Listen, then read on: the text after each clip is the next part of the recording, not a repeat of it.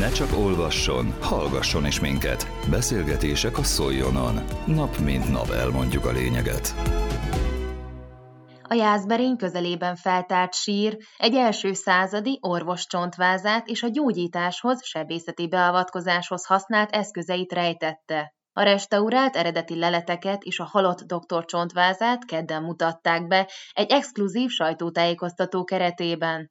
Vidati Vadart hallják, a Régészettudományi Intézet intézetigazgatóját. Erre az ásatásra a múlt évben került sor, 2022-ben, azonban az ásatást intenzív leletfelderítés előzte meg. A felszínen a közösségi régészet képviselői érdekes és értékes avarkori és részkori leleteket találtak. Reméltük, hogy itt elit temetkezésekre lelünk, és éppen ezért terepbejárást és mágneses felderítést végeztünk a területen. Ebben részt vettek az ELTE Régészettudományi Intézetének őskori és népvándorláskori tanszékéről a hallgatók és az oktatók, az Ökös Lóránt Kutatói Hálózat Régészeti Intézetéből kollégák, valamint a Jász Múzeum munkatársai. Kiemelném, hogy ez egy közös, a régészettel foglalkozó intézmények együttműködésével jött létre ez az ásatás.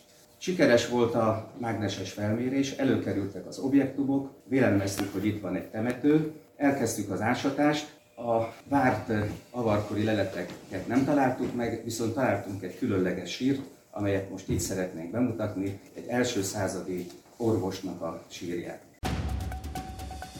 Közélet, politika, bulvár. A lényeg írásban és most már szóban is. Szóljon a szavak erejével!